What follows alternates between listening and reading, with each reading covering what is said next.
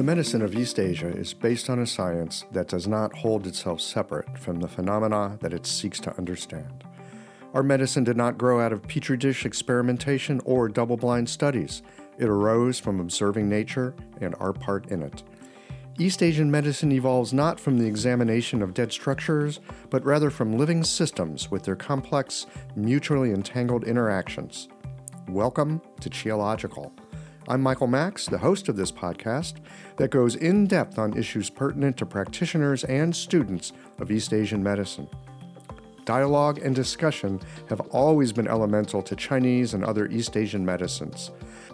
Listen into these conversations with experienced practitioners that go deep into how this ancient medicine is alive and unfolding in the modern clinic. Hey, friends, before we get into today's conversation, I want to remind you that Qiological is coming up to its first anniversary. And for that anniversary show, I'd like to have one of you join me. So if you've been listening to the show and you've been thinking, hey, I'd like to be on Qiological, or I've got something that I'd like to discuss, or I've got something that I'd like to share, send me an email. Or better yet, record your voice. Send me the idea that you'd like to talk about, and I'm going to put all of the good ideas into a hat. I'm going to pull one out and have one of you on the show. So I'm really looking forward to hearing from you and having one of you join me here on the show. These conversations come to you through the generous support of our sponsors and members. All the sponsors here provide helpful products or services that you'll find beneficial in your clinical work. Worried that an EMR is too complex for you? Jane has friendly and knowledgeable support. Mayway Herbs is celebrating the 55th year of their family business. You're invited to make use of their vast library of resources. Are you concerned about the health of Mother Earth? AccuFast Needles is doing something about that. You can too. And later in the show, Anne Cecil Sturman offers up a sinew treatment, and the folks at Blue Poppy have something special to share as well do be sure to visit the sponsors page on the Qiological website to take advantage of all the special offers our terrific sponsors have for listeners of the podcast. I don't know about you, but sometimes I take a step back and marvel at my acupuncture needles. I mean, they're the world's simplest medical tool a sharpened wire and a handle. That's it. And with this simple tool, hundreds of health conditions can be resolved. I love it. What I didn't love was the amount of packaging waste I generated at the end of the day. But that has now changed too. Ever since I switched to AccuFast earth friendly needles, I reduced my packaging waste by 90%. Not only are they a great needle, but the folks at AccuFast plant a tree for every two boxes of needles I use in the clinic. By switching to AccuFast needles, you'll be helping patients, planting trees, and joining a community of practitioners changing the world. Like our simple needle, being a part of the solution, it's simple too. Visit accufastneedles.com slash qiological to learn how. Hi folks, I'm Yvonne Lau, president of Mayway Herbs. Our family business turns 55 this year, and we wouldn't have gotten this far without the love and support of our community. We're truly grateful and promise you that we'll continue to work hard to support you and your practice. Please visit Mayway.com to find the perfect Plumflower brand formula or formulate your own in our dispensary. Our site also has lots of articles, videos, and herbal recipes for you to explore. And tune into our podcast, Chinese Medicine Matters, for insightful discussions on all things TCM. Learn about treatment strategies and powerful herbal remedies. As we welcome the month of May, our focus is on women's health. Our newsletter articles and podcast episodes this month will highlight different aspects and unique challenges women face, so subscribe or tune in. And if you're a practitioner, get a discount on our women's health formulas this month. Just visit Mayway.com. This season and every season, trust Mayway Herbs for your health and wellness needs, and thank you for supporting real Chinese medicine. I love how technology can help to automate my office, and I want to share with you my favorite tool for doing so Jane.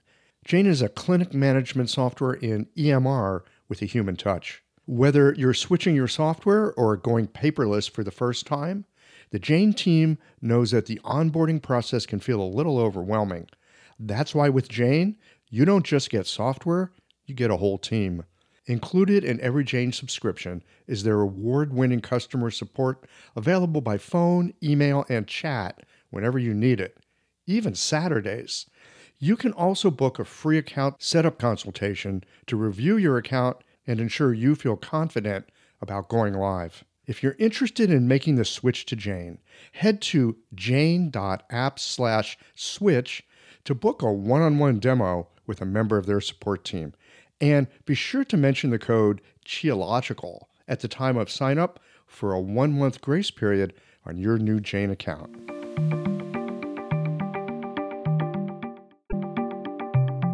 Hey, y'all. Welcome back to Qiological. You probably already know my guest today. And if you haven't met him in person, you've certainly been touched by the books that he's helped to publish and bring to us, or some of the many lectures that he's given on tape over the years or in person.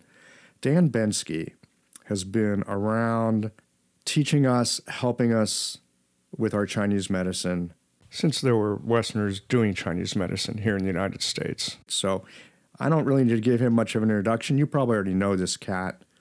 But I want to say this Dan, as long as he's been doing Chinese medicine, and it's been a long time, one of the things I found interesting about this guy is that he is a perpetual student. I was fortunate recently to be in Nanjing, China, where I got to spend a little time with Dr. Huang Huang, who is the author of uh, Shi Da Lei Fang, the 10 key formula families. And Dan also happened to be nearby at that point. So I suggested, hey, why don't we get together? Let's have dinner. We'll go hang in Dr. Huang's clinic for a day. You know, it's wonderful to be able to walk into a clinic with someone as seasoned as Dan is and be the student. You know, it's so easy for us. The more that we get to know what we do and feel confident with it and get some experience under our belt to think we know a thing or two, but there's always room to learn something. And so I'm really happy to have Dan Bensky here with me today to talk about Chinese medicine, learning, and the long arc of practice.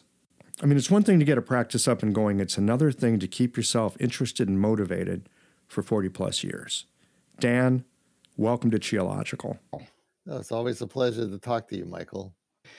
Yeah, so you were here a few months ago with John O'Connor. We were uh, talking about the early days of Eastland Press. yeah, that was a bunch of old guys shooting the breeze. old guys shooting the breeze. I'm not quite as old as you, but I'm I'm getting there. I'm working on it. Yeah. One of the things that I wanted to get into with this conversation actually has something to do with being an old guy or an old person in a sense. You've been at this a long time. And I wouldn't say I've been at it a long time, but you know, after 20 years, it's not a short time.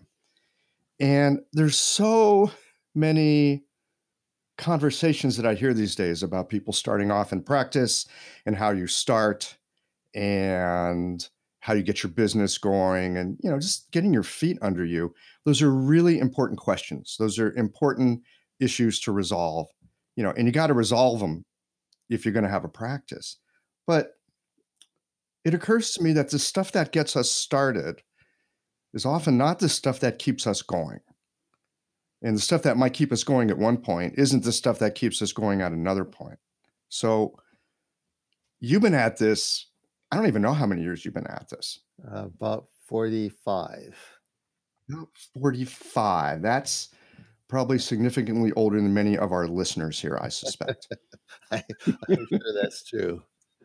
I'm a little curious to know to start with how did you get started with this Chinese medicine stuff? I mean, a lot of folks, you know, it's like, oh, I always wanted to be a doctor or something like that. Was there what got you going? What what sort of opened your eyes to this? I mean, I, I don't suspect you learned about it in high school. No, no, I'm the opposite actually. I got interested in East Asian culture as a young boy by accident. And that's another story, but just by accident. And so I went to college at the University of Michigan, primarily in my own mind to learn Chinese. And after a couple years, it was pretty obvious that uh, if I was going to learn Chinese, I had to go to some place where people spoke Chinese. So this is 1972, and that meant Taiwan. Mm-hmm. And uh, after I'd been there a couple months, I got super ill. I had very, very high fever, 103, 104.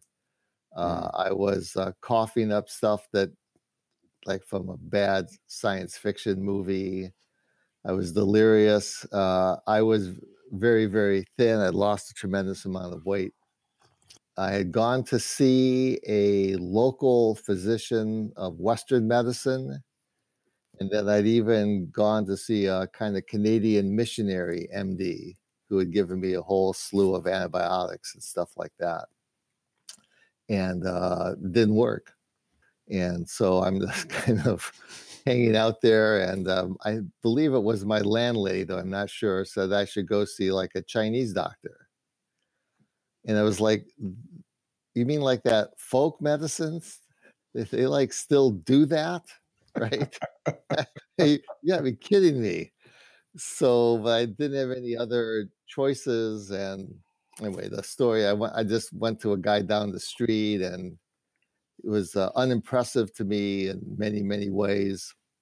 He's dirty, you know, the shop was dirty. It had like walrus penises and stuff like that laid out. And I didn't know what they were, but I knew that, you know. And, uh, you know, uh, he's disheveled. Uh, he goes into the back room with me, which is even dirtier, and uh, takes my pulse for a long time. So at that point, I thought, you know, maybe I should just lend him my watch. I don't know what he was doing. And he gave me what I thought looked like yard waste. It had, I only things I know it had in it, it had Pang Da Hai. Mm. And it had chan tui, so it had like this big, you know, like a bunch of yard waste and uh, insect molting. so I I took it back and uh, my I went back to sleep. I was so tired from, from the expedition, and my I think my landlady again brewed it up for me, and I remember looking at like this this looks and smells like the river Styx, right? You know, like you have to be one desperate son of a bitch to drink this stuff. and you were. And I was, and I drank it, and uh, the when I woke up, I felt a little better, and within uh, I, I guess I think gave me three packets. eh, I felt completely fine except for being tired. Mm. And so I thought, oh, this, this is something I should look into. And so I spent um, about ooh, seven, eight months uh, banging on people's doors. I met Ted Kaptchuk around that time, and we ended up going to Macau. Uh, after I think maybe maybe talking to around hundred people in Taiwan, Mm. uh, with unsuccessfully for lots of reasons, uh, and so that's how I got interested. So my interest is very um, personal on a certain level, but I'm very very sure at the beginning I thought you know all this Zhenduan, all this diagnosis and philosophy, well, that's all fun, but that must be nonsense. And uh, Mhm. then once I figure out what the real active ingredients are, then we can like do something real with this stuff. So I think that's uh, you know completely turned around 180 degrees. But that's how I got interested. And you know, I mean, this is just uh, one last old guy tidbit. You know, when we were in Macau, this cultural revolution still going on in China. And I would say the vast majority of people who knew us uh, were quite convinced that the reason that we were CIA agents and that this was a very, very bad cover, you know. Eh, and I, I know that some people thought that because they they would tell me like, "You CIA people are stupid. Who would ever believe you'd be here studying Chinese medicine? That's like, yeah, that's like stupid. You should come up with a better cover than that." So, um, yeah, that's how I got interested. That's pretty funny. But- Yeah. I am often surprised at, at least for me, how often I'm wrong about something. You know, my first impressions about something. I wasn't quite in the dire straits that you were, but I, I had some issues that eventually took me to Chinese medicine. And it took a friend of mine badgering me to like go try acupuncture because, you know, I mean, I lived in Seattle. I, I, I thought I was an open minded kind of guy, but it just didn't make any sense. It was too far fetched. I had nothing to hang any sort of conceptual concept on as to how it might be helpful. That was one of our problems was, you know, in the 70s, someone like would tell us something, we had no way to evaluate it. It was almost to the point, Michael, you think, oh, this person's what this person says makes sense. That must be wrong. Right. You know, studying Chinese medicine shouldn't make sense because we don't know anything about it. Uh, so that was uh, a tussle that went on. It was, anyway, that's a. Um, so it did take a while to find. Well, that that might explain why, especially in the beginning of studying Chinese medicine, it's really confusing. It is. Yeah right? I mean, it really, it, it really doesn't make sense. And it's a complex subject. I mean, Chinese medicine, it's not, you know, it's not like one integrated thing. It's it's like all these different aspects, right? All these different traditions, all these different pieces. You know, could be anything from a, a scholarly tradition, you know, to some guy who's learned how to use external herbs really well. and He can treat you know people that fall down and break bones and stuff like that right? I mean it's all over the place. Not particularly integrated like our western mind would like to put it. Right. I think that's its one of its strongest points. It's got incredible amount of flexibility because you can uh, use all sorts of different approaches and viewpoints and to kind of uh, figure out what you can do that will help this particular person the best i would agree that it's one of the strengths I think it also makes it really hard to learn. And and especially, at least I've found, you know, it's almost like in the beginning you need a, a scaffolding, like when you're building a building, right? You need some kind of framework so you can get the job done. At a certain point, when the building is built, the scaffolding comes down. You got a building. And it seems that there's a lot of scaffolding type theories and ideas, you know, ways of approaching Chinese medicine that get us started. But I'm not sure that's what takes us the long way down the road. I mean, it's like sometimes you come up to something and you go, yeah, maybe it's a little different than I thought or how I was trained or what the book said. Yeah, I think there's a couple, maybe even one level deeper issues, Michael. One of them, which is, I think, really uh, important and took me a long time to hopefully learn, is that certainly our medicine has nothing to do with being right. It only has to do with being helpful. And that if you want to be right all the time, then you're going to force your patients into some kind of, you know, Procrustean bed. You're going to try and force them into some one set of theories so that you can be right and you won't help them. So I think that's a real hard thing. Most people who want to study something want to be right at it. And Chinese medicine is really not about being right. You know, you can s- spin all these theories that show how right you are, but but if the person doesn't get better, in effect you're wrong. So I think that's one thing that was it's hard. And another thing I think that's hard is that we in the we're trained, I believe, to think that precision and accuracy are the same. But lots of times in uh, East Asian medicine, they're completely different. That the, the accurate ideas are kind of murky. They're not really set in stone, they're not so clearly delineated.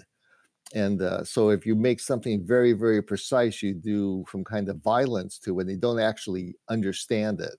And this was, I mean, brought home to me when we were in Macau. This happened to me all the time. You know, we would talk about because most of our classmates in Macau were the daughters and sons of people who did Chinese medicine. So you know, they would be talking about they weren't spies like you. Well, they, yeah, they were spies. So they weren't. So we talk about like dampness. They all understood.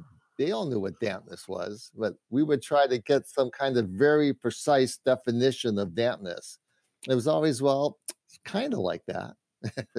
and so I think that's something that's uh, I don't know, expand your mind or make your mind more flexible, but to get to the point, and this is something that, you know, this struggle and this uh, appreciation of these issues, they, they don't go away. They're still stuff that you have to Mhm. work with. No, I have to work with every day. Like, what's going on with this patient? You know, how precise do I want to be? How okay am I with, like, oh, my initial hit on them is wrong? You know, it's very common, I know, in in acupuncture in the moment and in herbal medicine over time where you have to work by just doing a test like i don't know what's it's one of these two or three things so i'll try one of them and we'll see what happens i mean i think one of the problems that uh, younger practitioners not only but get into is oh it's one of these three things i'll do some treatment that's all of them right? Yeah, that's not going to help. that's not going to help and then you don't know Not at all. and so you just pick one and you know you have a, a reason maybe not a strong one to pick one or the other but you have to be oh that one was wrong. Okay that person made them worse. Good. Now i know it's not that one. Let's try the next one and i think as long as you're open with your patients it's fine. I mean and and i gonna certainly you know uh, know lots of uh, practitioners who have l- more experience than me and, and for longer periods of time and they still work that way sometimes. So if your goal is to be right you don't want to do that because it, you know sometimes you're going to be wrong. But if your goal is in the end to help the patient you know that's just one way to do things Yeah. The point that you make about the talking to your patient about this, I have found that this is is really helpful. If I am really clear that I'm not clear, but I'm also clear that it could be this, it could be that. And I let them know the situation. It's not like I'm the guy got all the answers. Of, of course, people are looking for doctors that have the answers, right? I mean, we're under a lot of pressure because people want answers we'd like to have them if we can, but there's, you know, when people come into our office, they're probably used to not having answers or they wouldn't be in our office, right? exactly They've already looked for help, hasn't helped. So I- find if I can get a little bit out of my Mr. Smart Guy mode and be straight with the patient, I'm not sure what this is, but I've got a few ideas. It could be this, it could be that. I'm going to choose one. We're going to go in this direction. And if I'm wrong, here's what you can expect to happen. Right? And if and if I'm right, you're going to get better in these other ways. Often people will get on board with that. But I have found that it's taken years of God, I don't know what it is, maybe just sitting with people to be able to sit in front of a patient and go, I don't know. Not take that as a place of stopping, but actually as a place of starting. Yeah, no, I think that's right. I mean, that's, I mean, part of my sojourn in mainstream medicine that uh, pushed me in the opposite direction, you know, and they always talk about patient compliance. Hmm. I hate that word. Uh, why would they? Why would they comply with us? Who are we to make them comply? So I always talk about patient cooperation Mm, because they're the people with the problem, right? And if you, I think any socioeconomic background, you bring them in, like, here's what's going on, here's how I understand stuff, uh, here's what's going, uh, here's let's try this. How does that sound? And uh, I don't give them too many details about how they'll feel bad if it's wrong because that primes the pump for them to feel that. mm, But I just tell them it's an experiment you know, well, we'll do this for three days, five days, whatever. If it's herbs, no, if it's acupuncture, the palpation helps us know right away. But for herbs, it doesn't work that way. So uh, it's uh, I don't remember any. I mean, people are excited. They're they like to be, as they should. They like to be part of the process. They're not just some uh, beidongda. What's the word? They're not some passive recipient of my munificence. They're like uh, they're the people with the problem. They have, and again, one thing we know from our medicines very clearly is that it's the patient's response to what we do that's the treatment. It's not what we do. So if we can bring them in, it's it helps them, and it also makes it easier for us. So that's a it's a good situation. Everyone. Anne Cecil Sturman here. A working knowledge of the eight extraordinary channels from the unbroken oral tradition of acupuncture is valuable beyond words. The power of these channels is tremendous if the practitioner has well integrated diagnostic, theoretical, and practical skill. You'll be familiar with Dumai, the governor channel, or the Sea of Yang, the primal reservoir of Yang, which ultimately finances all movement and growth. But this channel also governs the ability to self determine.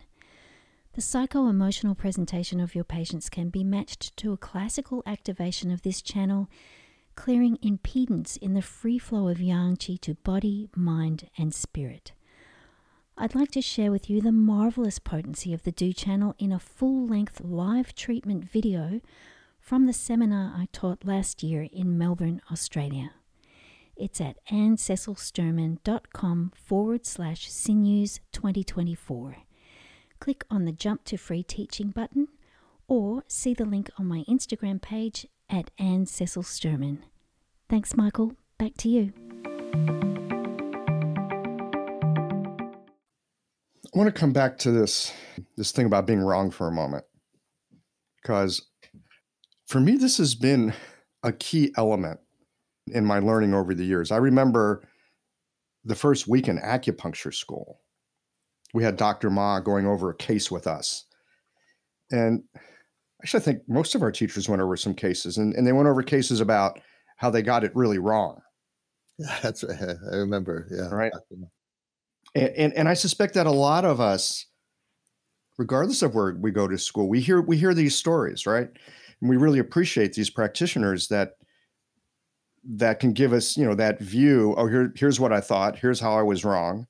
Here's how I turned it around. They're great stories. We love to hear them.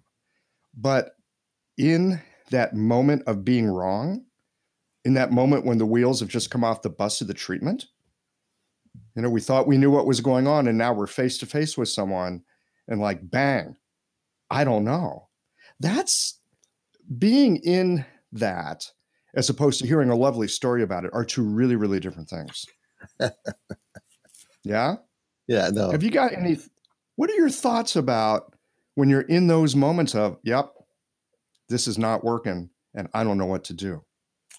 So um, I think I have a few thoughts. I have quite a bit of experience with this. So, uh, because I think if you put yourself out for people who are in deep trouble, it's not going to work certainly right away all the time. If you, if you expect otherwise, you're uh, it, it's silly.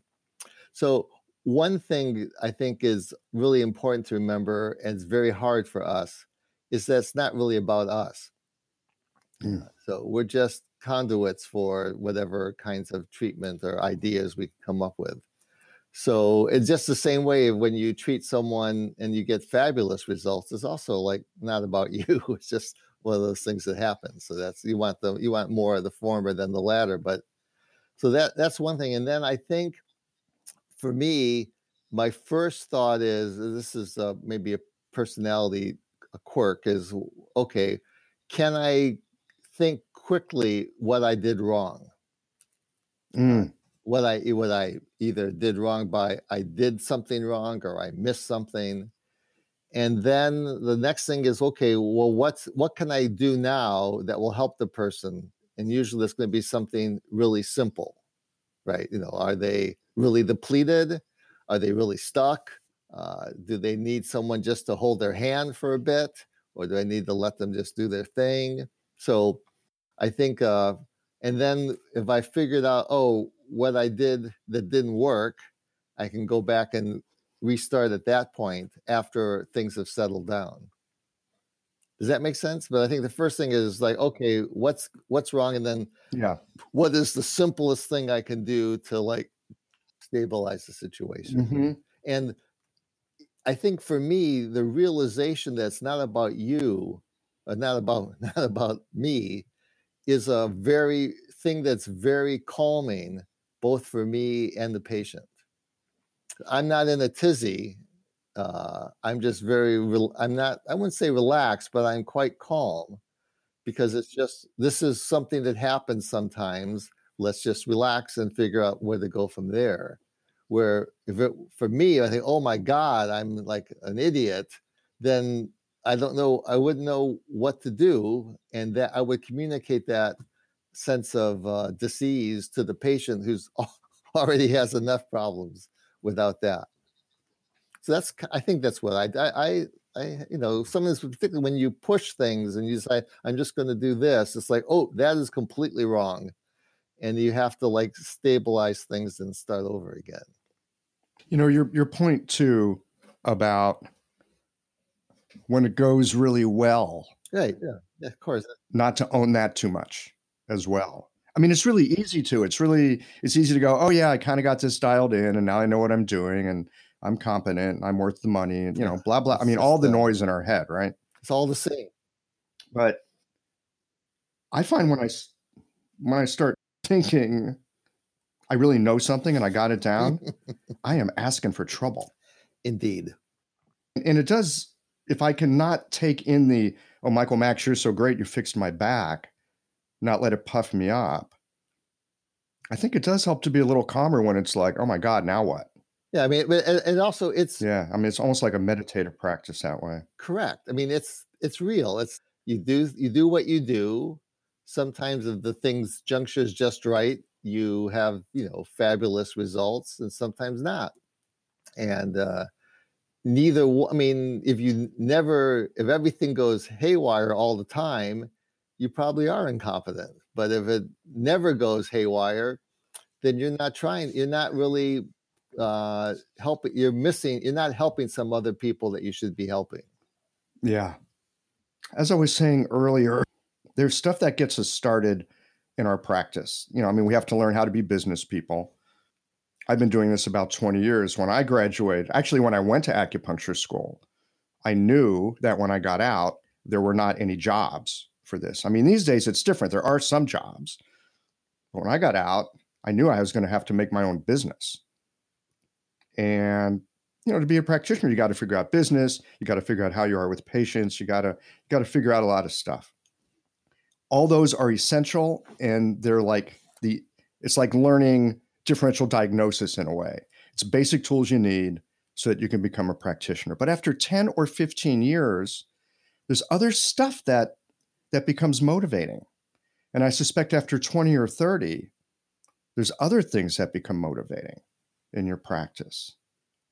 As, as you look back on 45 years, is there kind of tra- any sort of trajectory or sort of way stations or points where you notice, oh, my practice was like this, but now it's turning into something else? Um, kind Does of. that question make sense? I don't know if my practice has changed all that much. I mean, I, I think the thing that I think is crucial in order to maintain a practice is continuing interest in your patients and in the work that you do.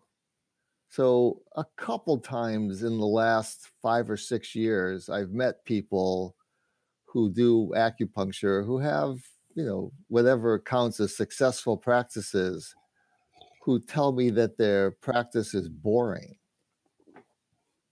And uh, you know you know me pretty well michael so i just tell them oh well then you should you should get another job. So uh, if you find this kind of work boring uh, you shouldn't be doing it because it's not there's nothing boring about it you know? So i guess what they were telling me is they had these protocols and they have all these people with low back pain and they do basically the same thing on on low back pain. And um, you know that's just like that's like something that's just that's a maybe it works for making a living but it doesn't work for the patients and doesn't work for you. So i think um, that's one thing. The other thing i think that's i find uh, because i you know I, I did go to osteopathic school which in the united states is like a western medical school and i've kept up with some of my classmates and i think over time they have become more judgmental uh, in their work and and as people and i think one of the huge things that uh, practicing this medicine has done for me is it's made me uh, less judgmental. Still, I'm still a very judgmental person, but much less judgmental. And also, I think they, as a rule, like people less than they used to like people. And I like people a lot more than I used to like them. So I think as you kind of just interact with people at this level, it does lots of beneficial things for you and that's I think a, a, a big big mm. deal for me. I mean, I don't know if you you know when we were first started, maybe when you went to Siam, we used to we had this really small place, and the first time we did interviews for prospective students, uh, they wanted to use my room as the my treatment room, and it just didn't work because in the treatment room I don't judge people at all. I just try to figure out what I could do to help them. And so these we had these people come in and we're doing the interview, and I say, "Can you just lie down on the table here for a second? I need to check your pulse." Like, so no, I said we have to do we have to do the interview someplace else because I've been trained. You know, like in this room, I don't judge people. You know, they're they're uh, one of my osteopathic teachers told me like you know in the treatment room there are no bad patients there's only bad doctors and in the class, inside the classroom, there are no bad students. There are only bad teachers. When you go outside the room, it's all it's a different scene. But in the room, you have to have this kind of mentality to do the work. Something that took a lot of repetition for me to get, but I, I did get that. I'm in my private life, I'm as judgmental as anybody else, but in my clinic life, I'm not. It's a quite uh, astounding to me. And I think that lack of judgment kind of helps you get better results because, again, it gets back to trying to figure out how to help the person versus trying to show the person that you're right. I mean, right, you know, I never argue with patients about, oh, I want them to do this. They don't want to do it. I will like, well, here's the reasons I think you should do it. So I don't want to do that. Okay, you know, I mean, uh, the the taken to extremes. I don't know if you get this in your practice, but I often give people with with back pain some kind of exercises, and sometimes they'll come back and they'll go, "Oh, I'm sorry, Daniel, I didn't do the exercises," and I'll like you know move my back around and go, "Oh, I don't think you should be sorry to me. My, my back is fine." because it's like it's not about my back. It's not about me. It's like you know it's your back. You don't want to do it.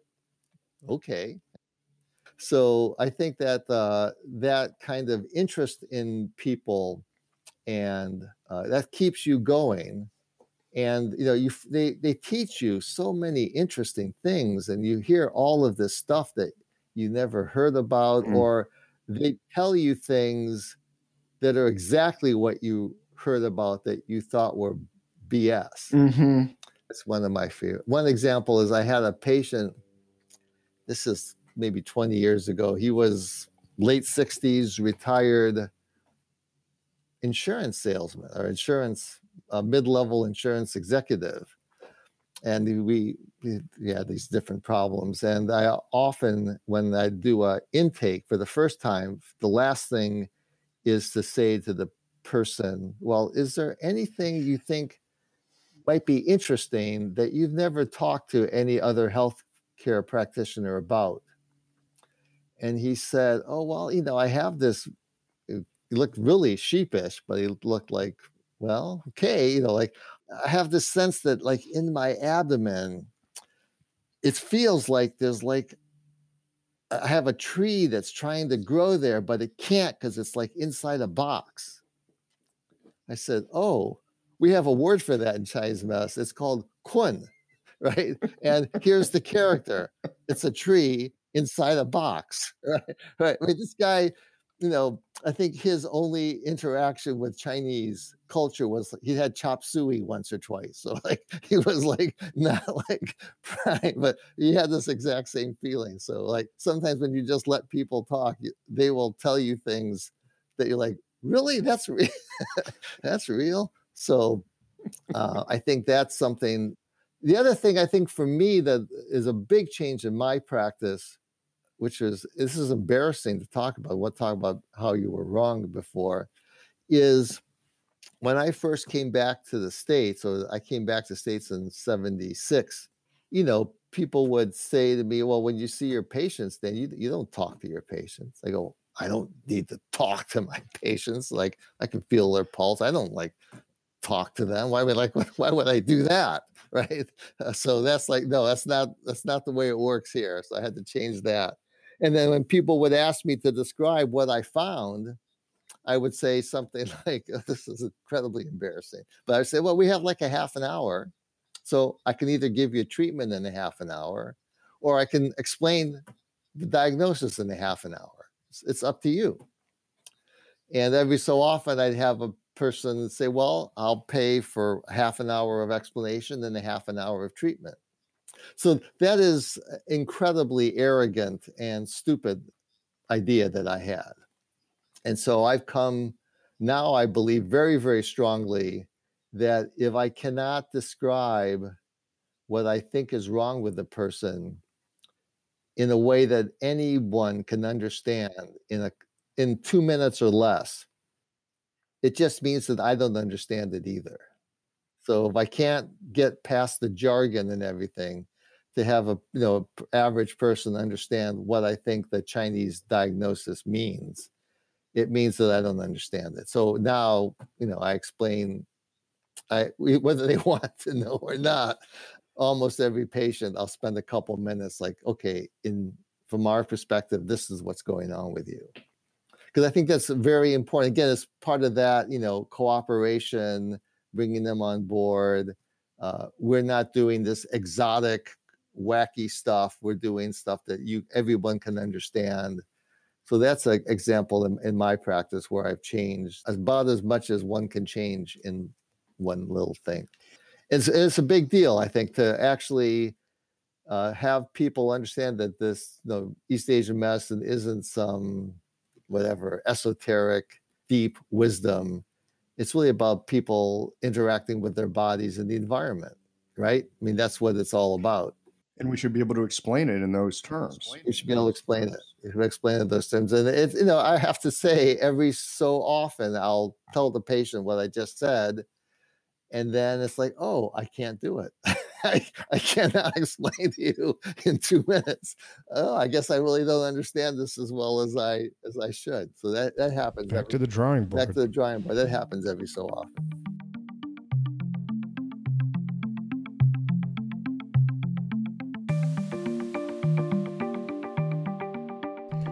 We're going to take a short break here. Toby Daly's got some helpful information about treating wind cold with food. Hi, Toby here again. I hope you're enjoying the conversation in this show. And speaking of conversations, you can have a conversation with your patients around how they can use food as medicine with the Chinese Nutritional Strategies app. I use the app to answer the question What foods can I recommend for my patients with a wind cold pattern? The answer drawn from the Chinese medical classic texts are alcohol, black pepper, chives, cinnamon, garlic, fresh ginger, leeks, licorice root, mustard greens, onion, rosemary, and scallions. The Chinese Nutritional Strategies app has diagnosis patterns like wind cold in its database of more than 300 common foods, along with their temperature, flavor, actions, indications, notes, and seasonal recommendations. The database is searchable by any of these criteria and sorting through it allows the practitioner to compile a list of recommended foods and then share those recommendations via email or as a hard copy with the patient. More information is available at ChineseNutritionApp.com. Now, let's listen to the next half of the show.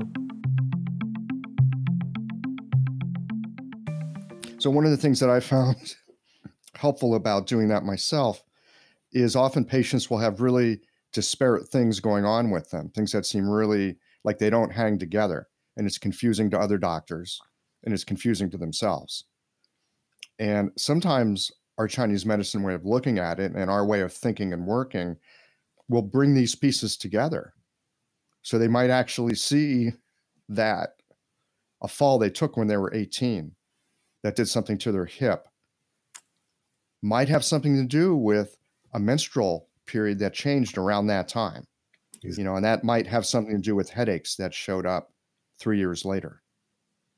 And because we can see at least Chinese medicine offers us the possibility of seeing how some of these things might be interrelated with each other. And sometimes people are quite astonished to hear, wow, how did you think about that? And I'm thinking, well, it's, I didn't think about it. You know, there's this way that we have of working that gives us a, a particular perspective. Exactly. I think people find get get help from hearing that as well. And also, I mean, I think one of the other things is if you can explain things, if people understand why you want to do what you do, you know, they're they don't have problems, you know, brewing up herbs or doing different kinds of things because they okay, I have this problem. These things are going to change in this way that I understand. Uh, okay, let's go. So I think uh, the cooperation goes up quite a bit when the you know people are not passive receptors but active participants uh, in their own health. Again, there's lots of variation in personality. So some people don't want to be active participants. And you have to be able to figure out how to interact with those people a little differently. But by and large, the people who come to our offices, by the time they get to us, they're pretty active. They want to be active participants in uh, helping themselves. I've got a question about some Chinese. Okay. You up for it? Sure. we'll find out. so, Chinese is such a funny, slippery language. Uh, there's a lot of terms that were given in acupuncture school. And they sound great and they're interesting and, and they're poetic. And they're really hard to understand. So let me give you an example. Okay. The three treasures, Jing, Qi, and Shen. Right? Yes. 23 years ago, I was introduced to these. I'm still working out just what they are. Well, Michael, I think this gets back to that um, precision versus accuracy thing that I we were talking about earlier in the podcast. That if you want a very, very precise definition of any of those things, that definition is going to be not helpful and inaccurate. That they're all kind of murky ideas because they're real and they're about life, and everything about life is a little murky. And so I think if you uh, look at them in different ways, you'll get a sense of, oh, that's what this is about here.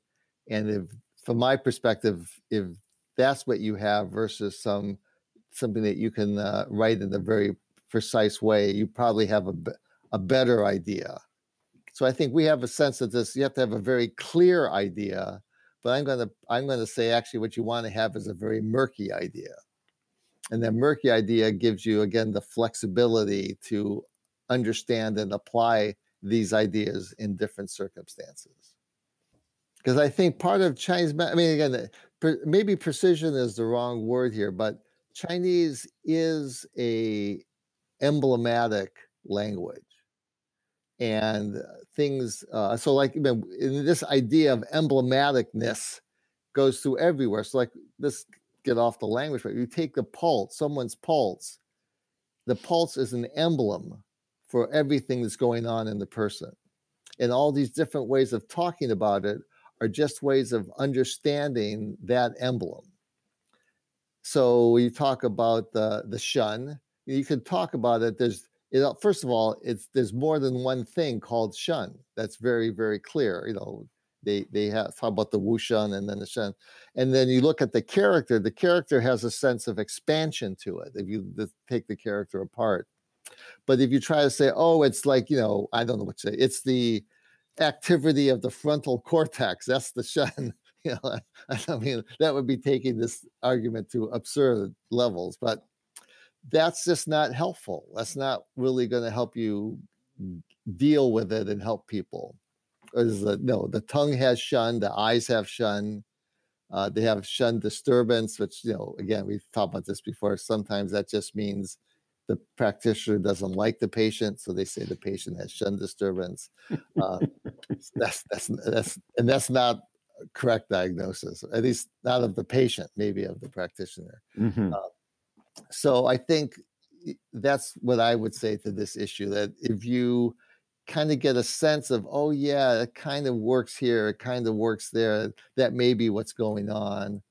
Even, you know, that's going to be more useful than trying to have a very precise, uh, you know, the chi is these five things, uh, one, two, three, you know, that's just not that's that's not what it's about. I don't think that's what yeah, that's not what Chinese is about, but it's also not what living things are about in the way that we appreciate them. Does that does that answer? Does that in any way respond to your thought? In recent years, the Sa'am acupuncture style has generated significant interest and a loyal and growing following. In the Sa'am approach, a precise diagnosis leads to a four needle treatment to address the five element and six chi imbalances in the body. The four needles target the controlling and generating cycles. It's common using this method for the needle sensation to be stronger than in many other styles. Thus, the choice of needle becomes important. The Unico brand of needles lends itself to both strong and gentle techniques. These superior needles are made of uncoated Japanese surgical stainless steel and feature the best guide tube on the market with its unique beveled edge. Additionally, Unico needles have a tensile property that helps with freehanding needles into Jingwell points and allows you to more easily feel the arrival of chi. Blue Poppy is the exclusive importer and distributor of Unico needles. Use the code QI2024 to save 10% off Unico needles at www.bluepoppy.com. You'll be glad you did. But it, brings up this other question, which is how do we know when we're sort of within the, you know, fanwei of what a character is about? Fanwei is uh, like range, scope. How do we know we're in the fanwei of, of a character and not just making shit up because it it sounds nice or we want it to be so or we just have this idea. Well, I mean, first of all, this is you know comes from my time studying at the UW here. We never, you should never really think about characters. You should only think about words. All the characters are words. They're they are a way of writing down words. They're not ways of writing down concepts that aren't words. They never, ever, ever have been that. Okay, so that's like the first thing. And Mm. so and since someone it's Chinese, what the fanwei is, what the kind of is not determined by us. It's determined by the people who've been using these words, and the words change over time for the last Mhm. 2,500 years. So if you say, "Oh, I have this idea that this character means this," and no one in China has ever really realized that the character really means this, that's just bullshit. that's like that's like the definition of like no, you, it's not. You can't say oh this word in another language. No one in that language has really understood it. I understand it, you know, because I'm sitting here drinking coffee in Seattle, make, making it up. So I think that's my understanding. I mean, first thing, it's so you know, so when you just like if you take the etymology of an English word, you Mm. can see where things come from, but they come from words. They don't come from abstract concepts. And the Chinese writing has always been about words, not about some philosophical concepts. You know, maybe the gua of the I Ching, the hexagrams, that's a different thing. Uh, but when you talk about even the words that used to describe them, they're words. Uh, they're not. They're not kind. So if you start, you know, I've I've had people tell me, "Oh yeah, no one in China really understood this character, but I understand it." and it's like, like, what are you drinking? like, like, it's a Chinese word. You can't like say, "I understand it better." You Yeah. Well, and of course, and, and like you were saying, words also change over time. They change with context, sure. you know. And again, lots of characters are write more than one word. Like, I mean, and again, I, don't know what the. I mean, we have a word in English, mean, M E A N. hmm Well, it has that spelling reflects different words. Like, what do I mean? Don't be mean to me. Those are not really the same thing, but they're written the same way. And the same kind of thing happens in Chinese that all the time. There's a sound, there's a word that has a certain sound, there's another word that has a similar similar sound. So they'll use the same way to write it, even though they don't necessarily have any meaning connections. That does happen sometimes too. And then you've got the words that are written the same, but they have different meanings. Absolutely. Yeah. And yeah. So it's a complicated subject that you, but uh, it's, you know, it's a, because it is written uh, not in as characters or as not as phonetics you have all this other level, you know, some, some certain level of Chinese poetry is visual, right? Mm. You can't have visual, real poetry in in English. So there's there are advantages and disadvantages to any kind of uh, writing system. But the Chinese, of course, near and dear to my heart, has lots of really interesting uh, things about it. But you just can't sit around and think about, oh, I wonder this character looks like that to me, so that must be what it really means.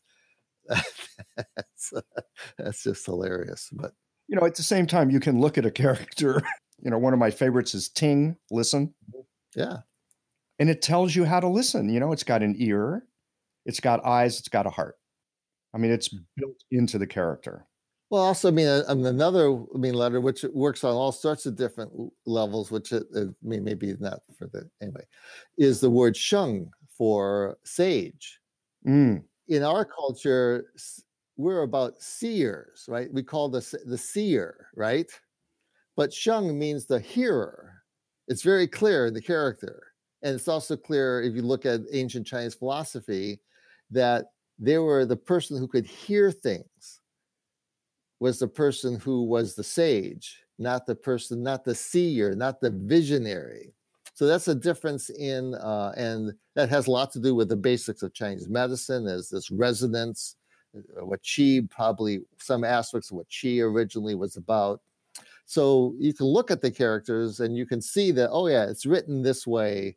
That part of the etymology is visual not so you don't have to be a, a, Latin scholar or a Greek scholar in terms of English to see. You just have to be someone who can say, "Oh, you know." Now, sometimes the parts of the character that we see were not the parts that were, you know, like the moon and the flesh. Those are that kind of thing happens. Also, always hundred percent clear, but sometimes it is. And I think this idea about the sage being someone who is receptive, right? Who under who kind of is in the vibe versus the person who is seeing things and directing things. Uh, that's that has a maybe a core value in terms of understanding some of what that means, what that word means. Well, it takes you down a whole different rabbit hole, right? When you start thinking about what a sage is, in terms of what aspect of their perceptual frameworks they're attending to. That's right. And again, what you were talking about earlier, you know, we're not the first people to, oh, look at that. That's an interesting thing. We understand that the people before us, no one, like, you know, this has been written about in Chinese for thousands of years. So I think that's another way to tell that you're probably, you know, doing something worthwhile, even though it may not be correct, but it's not just nonsense making things up, is where there's a tradition of people thinking about this aspect of the word. Yeah, well, that is one of the uh, great things about, well, Chinese medicine in particular. You know, there's been discussions going on about this for as long as they've been writing about this. Absolutely. In some cases, maybe even long, maybe even longer. yeah, I, I know that you've got a busy practice, and and I mean, you don't just practice, but you do translation, you do editing. I mean, you're involved in all kinds of stuff with Chinese medicine. I'm wondering where you get the time or how you, I don't know if manage is the right word, but how do you get so much done within a 24 hour a day time frame? I'm going to answer your question in a different way. I think the issue for people who go into practice is they have to have some they have to develop some insight into how they work. So this goes to the very basic issue of i think one of the binary issues of our pr- uh, practice is do you specialize or do you not? Right? Do you focus on women's diseases or do you focus on ophthalmology or do you just do whatever comes in the door? And i think the one of the main deciding factors of that has to be how you work. So there are people that if they just see whoever comes in the door, they get flustered or they get they feel that they're doing everything too superficially. It's not satisfying to them. And those people like they need to specialize and they have to find something that really they want to dive deep into both uh, on all levels. No, they want to see those kind of patients over and over and over again every day. Right? They want to read about that kind of stuff mm. in the in the our literature over and over again whenever they get a chance.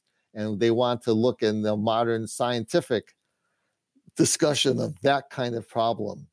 They want to know uh, all of the they have, that's what they want to do and if they do that they'll have a long and productive career. But for other people like i'm i'm not that's not who i am. I'm a scatterbrained person. And so uh, i need to do a bunch of different things uh, because otherwise i lose concentration. So it's like i can concentrate pretty well for short periods of time. Like my brother used to say i have a fantastic memory. It's just kind of short. So uh, so for me, it never really occurred to me to specialize. You know, given my background, maybe I would specialize in orthopedic stuff or stuff like that. But that's just not who I am. I need to see different kinds of people. Like my favorite days by far, and I get them every so often, is I will have at least one patient from every decade of life. I'll have a mm. baby. I'll have a teenager, have someone in their 20s, a couple people in their 30s, someone in their 40s, in their 50s, in their 60s, in their 80s, in their 90s. I have one 100. You know, that would be like that's my ideal day. I don't care what the problems are, right? But I like to see like I have seen like a 96 year old and a six month old in the same day with everybody in between. That's like ah that's like well, that's like nirvana for me as, as a practitioner. And so, in terms of the other things I do, it's the same thing. Oh, I like to read. Like I have, a, I feel maybe because of my not my age, age, but because when I got involved in this medicine, uh, for, for maybe have a, you know, I have an inflated sense of self. So I feel I have a, I have a obligation to do what I can to promote things, to do what I can to see that in 2050, in 2080, people in the West have the option to get high quality East Asian medicine. That's just something that I think I owe my teachers who took a rotten wood, a piece of rotten wood like myself and, and worked at it for so long. So the uh, the writing and the lecturing and all stuff that comes from that that that you know eh, other people you know, whether you have that or not, it's up to you. Maybe most people don't have such an inflated sense of self, but you know, it's like it's, I I need to feel to feel good about myself. I need to try to do stuff to make this stuff available to more people and to be part of the tradition. We are part of the tradition, and part of the tradition is handing it all on. Like we have our own responsibility to add to the tradition. And so, so I think in terms of my own personality, doing these different things is really the only way that makes sense for me. It's not a it's not a decision. It's just a way of being. Just the way you happen to be wired. The way I happen to be wired. And so I think if if you're wired like me, you should do stuff kind of like that. and when you have your practice you definitely should not try to be a specialist in dermatology if you don't want to just look at rashes all day uh, if you that's like you do then that's what you should do and you'll you know so i think that's that's how i would approach that uh, issue great dan always enjoyable to spend a little time hanging out and liao liao tian. Thanks so much for being on the show today. Oh, it's always a pleasure to talk to you, Michael. I hope this is uh, of, of use to some people. Thanks as always for listening. If you liked this conversation, if you learned something new or found a moment of inspired insight, share the episode with your friends. If you want to support Qiological, there's just one way to do that. It's by going to the website and becoming a member or leaving a one time contribution today. Well, folks, that's it for today. Join us again next Tuesday for another conversation that connects up the voices of our community.